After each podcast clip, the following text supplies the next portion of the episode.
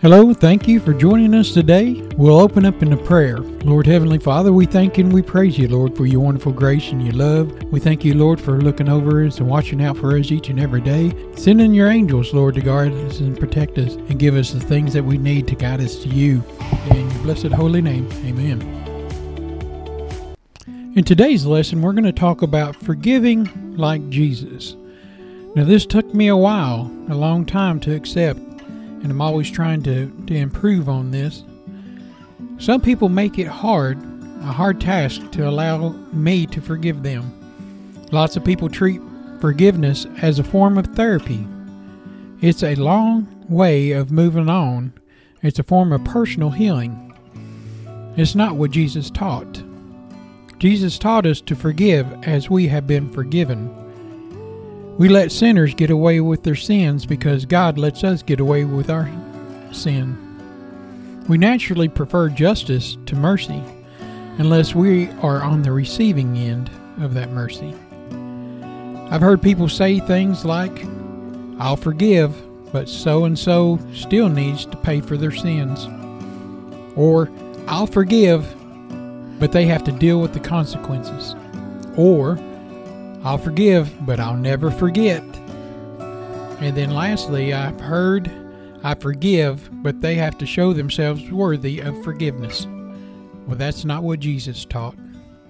When Jesus taught his disciples to pray, he taught them to request to the Father, Forgive us our debtors as we forgive our debts. And that's Matthew 6 and 12. This prayer captures something significant about being a Christian. We live by faith under grace and act out of grace. We are free to forgive in the way that the rest of the world is not. We can act on, in mercy because God has carried out his justice on Jesus' life and death for us on the cross. Too many Christians' forgiveness sounds just like a nice thing to do, but there must be a limit. We can't expect to forgive people for the same sins all the time, can we? If people would truly repent, won't they just stop committing that specific sin? Well, that's not what Jesus taught. In Matthew chapter 18, verses 15 through 22, it says, If your brother sins against you, go and tell his faults between you and him alone. If he listens to you, you have gained a brother. But if he listens not, take one or two others along with you, that every charge may be established by the evidence of two or three witnesses. If he refuses to listen to them, then tell the church.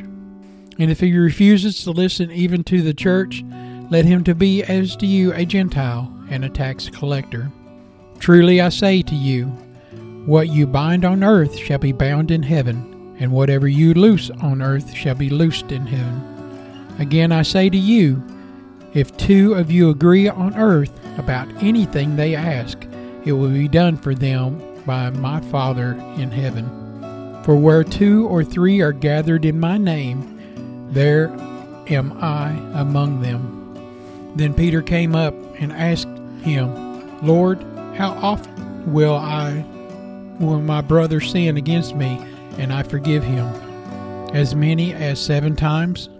And Jesus said to him, I do not say to you seven times, but seventy seven times.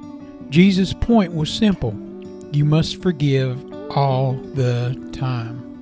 People will sin against us all the time, and in turn, we will sin against others all the time. Just as God forgives us all the time, we are to forgive others all the time. In Romans 12 17 through 21, it says, Repay no evil for evil, but give thought to those that is honorable in the sight of all. If possible, so far as it depends on you, live peaceably with all. Beloved, never avenge yourselves, but leave it to the wrath of God, for it is written, Vengeance is mine, I will repay, says the Lord.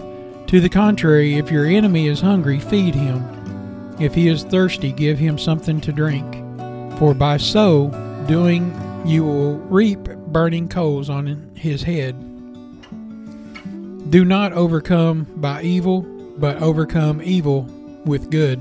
Of course, there are natural consequences in this world.